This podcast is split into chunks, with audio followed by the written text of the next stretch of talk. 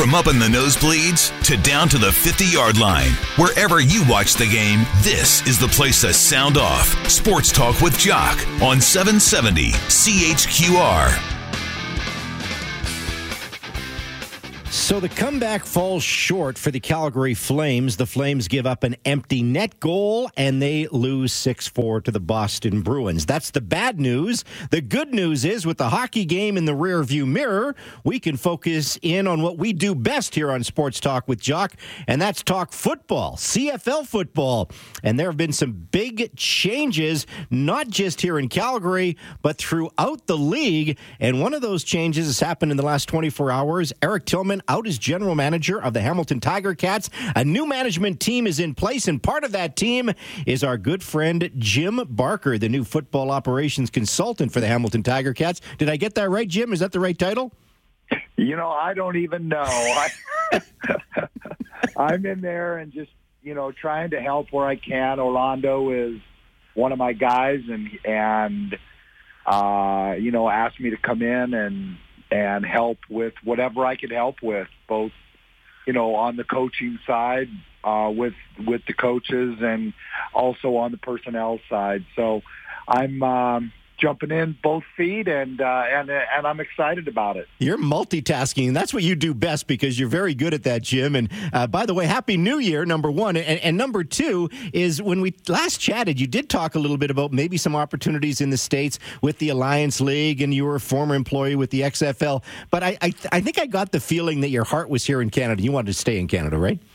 Well, yeah, you know, I became a citizen last year, actually down in Calgary, and uh, that was, uh, you know, that that was an important thing for me. And you know, I'm just I'm at a point in my career where it's really hard to leave something I've put so much into. I mean, the league's gone through some ups and some downs, and uh, some good things and some bad things, and but through it all, it's still such a huge part, and has always been such a huge part of my life that it, it's hard to think about taken a job elsewhere and and I had an opportunity and just like I say this is this is a great thing for me because I have so much respect for Orlando. And you know when you're in Toronto it's kind of like Edmonton and Calgary you know Hamilton is a team that you know you hate to use the word hate but it's a team that you just despise yet you develop a healthy respect. And the respect I have for Bob Young and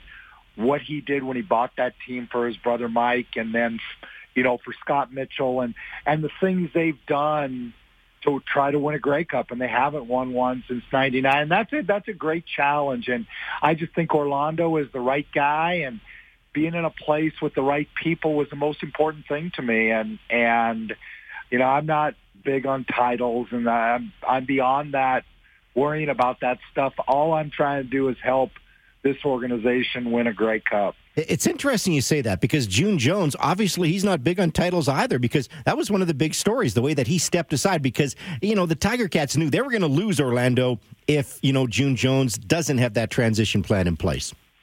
Yeah, uh, you know, I'm not positive that would have happened. Okay. Um, that, that Orlando would have left. I, I mean, he might have, um, but it just never got to that point. I think, you know, June is a He's uh, I don't know him very well, but once you get you know up into our age brackets, uh, you and you've been you know he's been coaching you know for 40 years and something like that. I've been in this business for 40 years, and you you get to a point that basically it's all about winning. And it's about putting together a group of people that you want to win with and that was the most important thing to me is going somewhere where I could be with people that, uh, you know, have a, you know, there's no agendas. It's about nothing but winning the Grey Cup, and that's uh, that's refreshing, and I'm I'm really excited about it.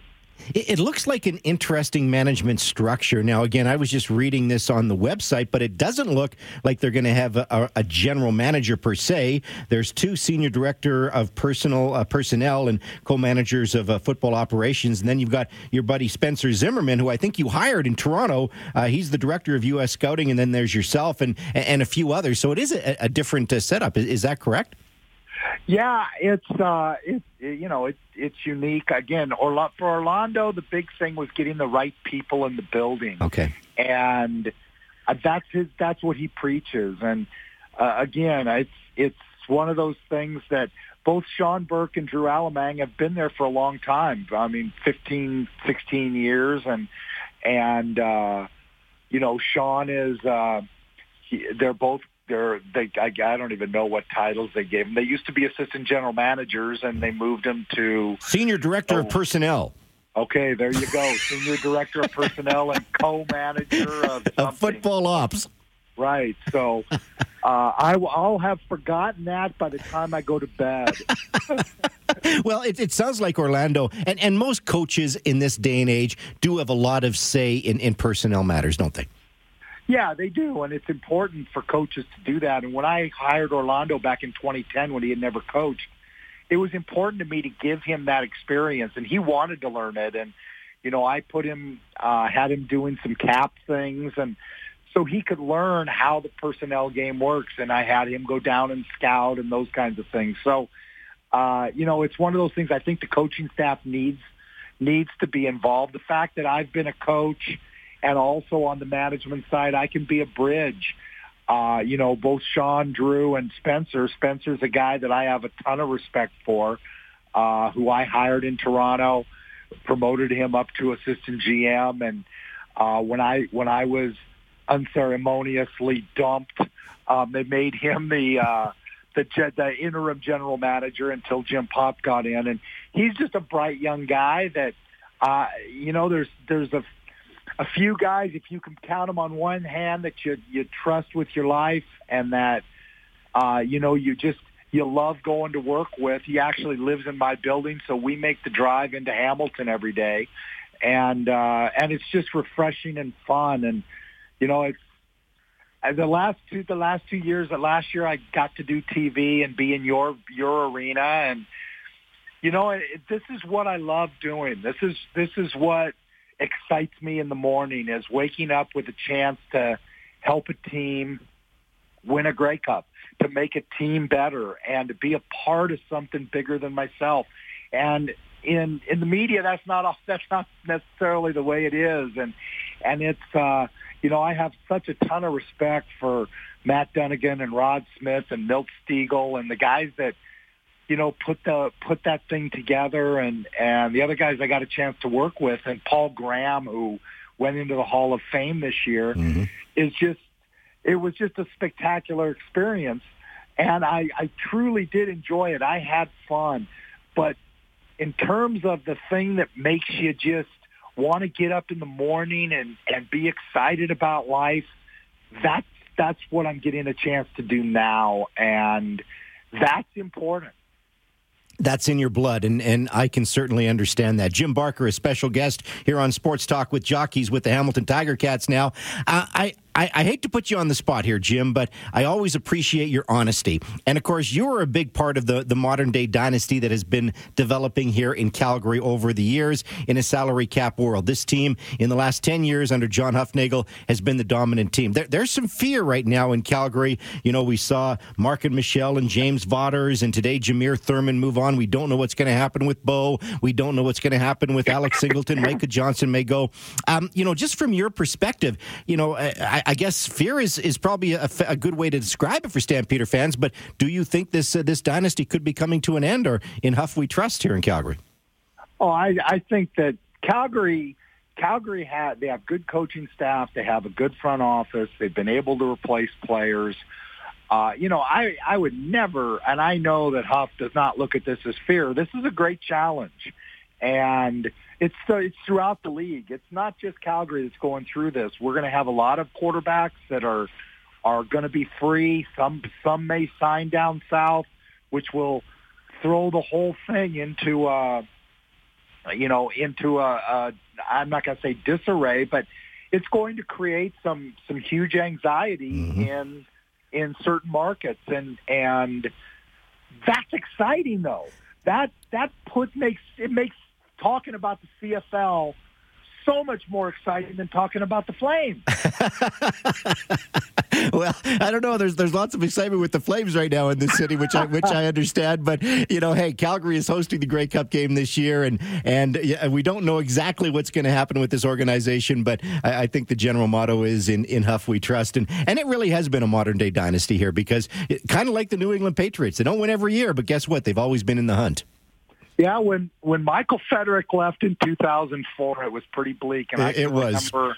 I can remember being the coach there in 2003, looking up in the stands, and there was nobody there, and you wonder what's going to happen. And then new ownership comes in, and John Forzani and and Doug Mitchell and Ted Hellard, those guys come in and do, you know, wonders, and they basically give the team back to the community, and the community pitches into it, and and it becomes what it is today. And and I am proud of, you know, that within 2000 from 2005 we took the team that had four wins in 2004 and made the playoffs with 11 wins, and then won the Grey Cup in 2008. Mm-hmm. So, um, you know, I, I left in 2010 and took on a similar situation in Toronto. And again, there's they've won two Grey Cups since 2010. So, you know, I, it, that's exciting for me. This is exciting in Hamilton because they haven't won since '99, and that's all that matters to me. And and that's what I try to to bring to whatever organization I, I happen to be with is that it's not about what titles you have, and it's not about any. It's about winning Grey Cups. Period. That's what it's about, and exciting the fans. And like I say, all the things going on with. Uh, with the uh, the CBA and the collective bargaining and all that stuff. All that is is great stuff to debate about. Mm-hmm. What should Calgary do if Bo Levi leaves?